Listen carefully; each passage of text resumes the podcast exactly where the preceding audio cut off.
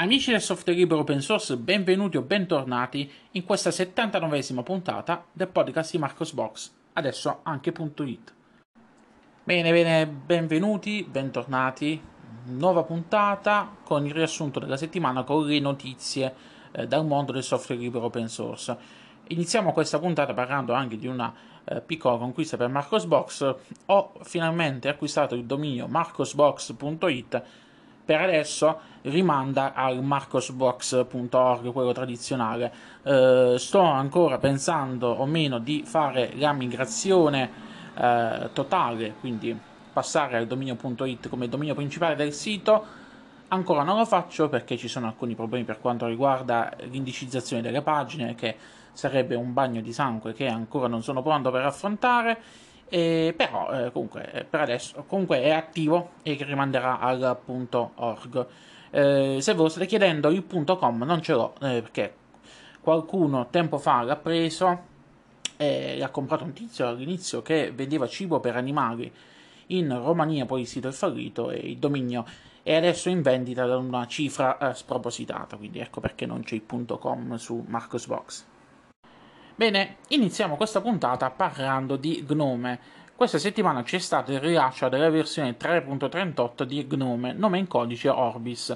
Si tratta di una release della consueta release semestrali che eh, portano con sé eh, alcuni cambiamenti eh, minori e tante correzioni di bug. Questa, questa versione ehm, ha tra le novità principali miglioramenti eh, nello screen recording, nel supporto al multimonitor, una migliore eh, esperienza di navigazione web con Gnome Web, se, se, qualcuno utilizza questo browser, miglioramenti in Maps, eh, miglioramenti in Clocks, in Games e in alcune utility.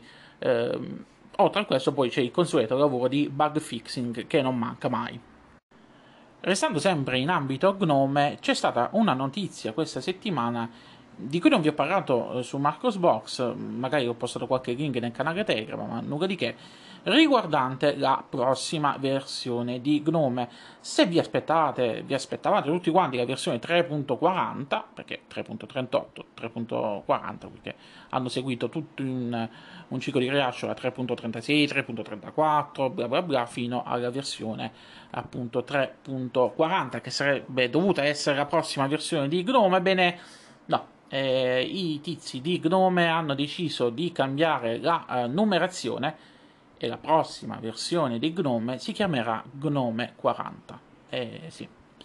Eh, non, poi c'è su, se volete vi posto alcuni link eh, in descrizione di questo podcast eh, su, su, un post realizzato da Emanuele Bassi eh, sul forum che sviera questo nuovo eh, versioning e spiega il ragionamento alla base del salto. Molti non hanno presa bene questa notizia, io non l'ho nemmeno, non l'ho nemmeno pubblicata la notizia perché non la reputavo una notizia interessante. Vi ricordate della polemica di qualche settimana fa riguardante la mancanza di leadership all'interno della comunità di Ubuntu e la mancanza del consiglio di comunità che era stato praticamente dismesso? Bene, eh, ci sono buone notizie per gli utenti Ubuntu. Mark Shuttleworth, il dittatore benevolo nonché patron di Ubuntu, eh, dopo la discussione di qualche giorno fa, ha deciso di venire incontro alla comunità e ha deciso di ripristinare il consiglio di comunità di Ubuntu. Verranno coperti tutti e sette i seggi, l'incarico avrà una durata di due anni e per essere idoneo un candidato deve essere un membro della comunità di Ubuntu ed avere anche una vasta conoscenza della comunità di Ubuntu ed essere ben organizzato ed essere un leader naturale. Vabbè, tutte le solite chiacchiere che accompagnano questi tipi di, eh, di lavori. Ehm, se siete membri della comunità di Ubuntu e vi volete candidare, potete farlo. Trovate su Marcosbox le istruzioni. Eh, trovate anche le istruzioni se volete candidare qualcun altro. Vi dico fin da subito che io non mi sono candidato perché non, eh, non, lo so perché non mi sono candidato. Perché poi, pensate, ci potrei essere io il nuovo leader della comunità di Ubuntu e scalzare poi il marco originale in futuro. Vabbè, sto, lasciamo stare, sto fantasticando troppo. Passiamo adesso alle notizie dall'estremo oriente. Dal 23 al 26 settembre si terrà presso lo Shanghai World Expo Center la conferenza annuale Huawei Connect 2020 Il tema di questa conferenza è la creazione di un nuovo valore nel settore. Huawei ha invitato tanti partner in qualità di partner commerciale e fra gli invitati ci sarà anche Tongxin Software, che è la software house che sviluppa Tongxin OS, o per gli amici UOS, che altro non è che l'edizione commerciale di Deepin Linux. Ve ne ho parlato qualche tempo fa su Marcosbox, trovate link di approfondimento tra i rapporti tra Tongxin e eh, Deepin. E Tongxin eh, terrà alcuni talk e alcune dimostrazioni di UOS su dispositivi Huawei. Chissà cosa presenterà, chissà cosa porterà questa collaborazione tra eh, Tongxin e Huawei.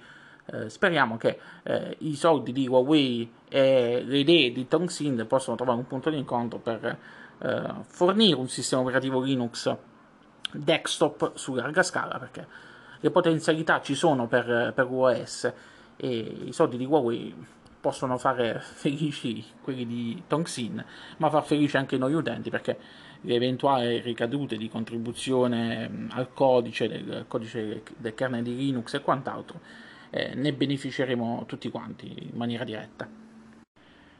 Passiamo adesso alle notizie dal mondo di eh, Mozilla. Iniziamo con le brutte notizie. Firefox Send scompare. Firefox Send che cos'era? Era un servizio di condivisione di file crittografato lanciato da Mozilla eh, ormai nel lontano marzo del 2019. Successivamente è stato messo in pausa a luglio del 2020, non so se vi ricordate, per vari problemi eh, correlati all'utilizzo improprio eh, per la distribuzione di malware. Veniva utilizzato appunto dagli hacker e da quant'altro per, eh, per scopi illeciti. Ebbene, Mozilla ha deciso, sempre anche in un'ottica correlata al risparmio di tutti i problemi connessi, sapete bene che Mozilla non se la passa bene finanziariamente e ha dovuto anche licenziare, tagliare di netto il personale, bene, eh, ha deciso di concentrarsi su quei servizi redditizi e ha con- deciso nel contempo di tagliare tra virgolette, i rami secchi. Tra questi c'è Firefox Send che non verrà più ripristinato e oltre a questo viene sospeso anche Firefox Notice. Entrambi i servizi sono in fase di disattivazione e quindi non faranno più parte della famiglia dei prodotti sviluppati da Mozilla. Brutte cose da Mozilla e dispiace davvero perché eh, Firefox Send io l'ho utilizzato, l'ho utilizzato anche eh, spesso e con soddisfazione ed era un ottimo prodotto. Ma ci sono anche buone notizie nel mondo di Mozilla. Oggi, 22 mm, settembre 2020, mentre sto registrando la puntata, c'è stato il rilascio della versione 81.0 di eh, Firefox. Fra le novità di questa nuova versione la possibilità di mettere in pausa e riprodurre audio o video in Firefox direttamente dalla tastiera o dalle cuffie. Eh, c'è un nuovo tema chiamato Alpero che non lo so chi abbia mai potuto pensare di rilasciare un tema come questo come tema ufficiale di Firefox di sicuro stava sotto acidi, sono sicuro perché rimanda ai colori di, di Firefox del logo, è una cosa... non lo so, giudicate voi, provatelo.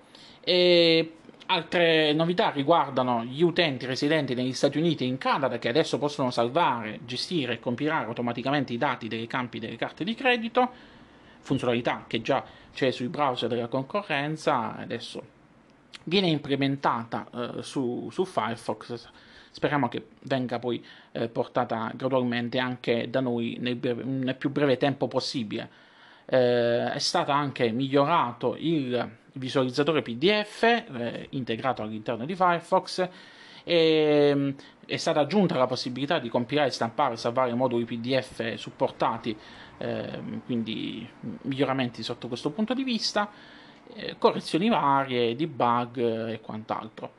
Se siete utenti Ubuntu vi tocca aspettare l'aggiornamento eh, dai repository della distro, per tutti quanti gli altri potete scaricare l'aggiornamento perché su Windows e su macOS potete aggiornare direttamente dal, eh, dal browser. In realtà potete farlo anche su Ubuntu se utilizzate le versioni da target, scaricate e installate, però eh, nessuno lo utilizza, tutti quanti utilizzano la versione da repository, quindi vi toccherà aspettare un po', così come anche su altre distribuzioni, perché nemmeno gli altri sono rapidissimi ad aggiornare.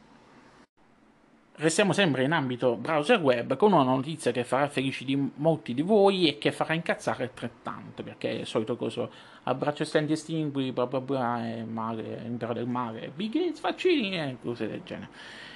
Che oramai si, si, si finisce sempre a parlare di quello. Vabbè, dicevamo.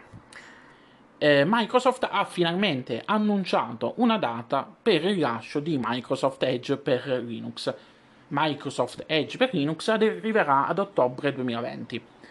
All'inizio sarà disponibile nel canale eh, dedicato agli sviluppatori, quindi su Microsoft eh, Edge Insiders, dove sarà possibile scaricare la prima release per Linux non appena sarà disponibile. C'è eh, stata poi un'aggiunta nel comunicato che ha fatto drizzare le antenne un po' di tutti quanti. Microsoft dice che verrà, eh, sarà possibile scaricarlo direttamente da Microsoft Edge Insider, quindi dal sito internet, che immagino farà la stessa cosa che fa con Visual Studio Code, quindi rilascia il pacchetto DEB e il pacchetto RPM per le principali distribuzioni Linux, e mh, mm, aggiunge che sarà anche possibile scaricarlo eh, dai gestori pacchetti nativi di Linux. Questo lascia presagire che eh, Microsoft molto probabilmente utilizzerà lo stesso approccio che ha utilizzato con Visual Studio Code, cioè che rilascerà eh, il suo browser anche nel formato Snap. Sapete bene che Microsoft rilascia Visual Studio Code ufficialmente, ufficialmente supportato e mantenuto da Microsoft ehm, all'interno del, dello Snap Store, quindi eh, immagino che farà la stessa cosa anche per Edge, quindi ci sarà anche una versione Snap. Questo è quello che ipotizzo io, perché L'altra eh, teoria fantascientifica che molti hanno ipotizzato è che eh, Microsoft si metterà a rilasciare Microsoft Edge per tutte quante le principali distribuzioni Linux di pacchetto nei repository direttamente, cioè cose fantastiche proprio assurde. Quindi immagino che con quella, eh, con quell'affermazione eh, Microsoft abbia deciso di, eh, abbia inteso di, di dire che verrà rilasciato nel formato universale Snap, che è possibile sfruttarlo e utilizzarlo su tutte quante le principali distribuzioni Linux. Eh, voi lo proverete, lo utilizzerete, eh, bestemmierete, non lo so, fatemi sapere che cosa ne pensate. Ebbene, con questo è davvero tutto. Lunga vita e prosperità a tutti quanti. Ci riascoltiamo in un prossimo episodio del podcast di Marcos Box. Ciao ciao!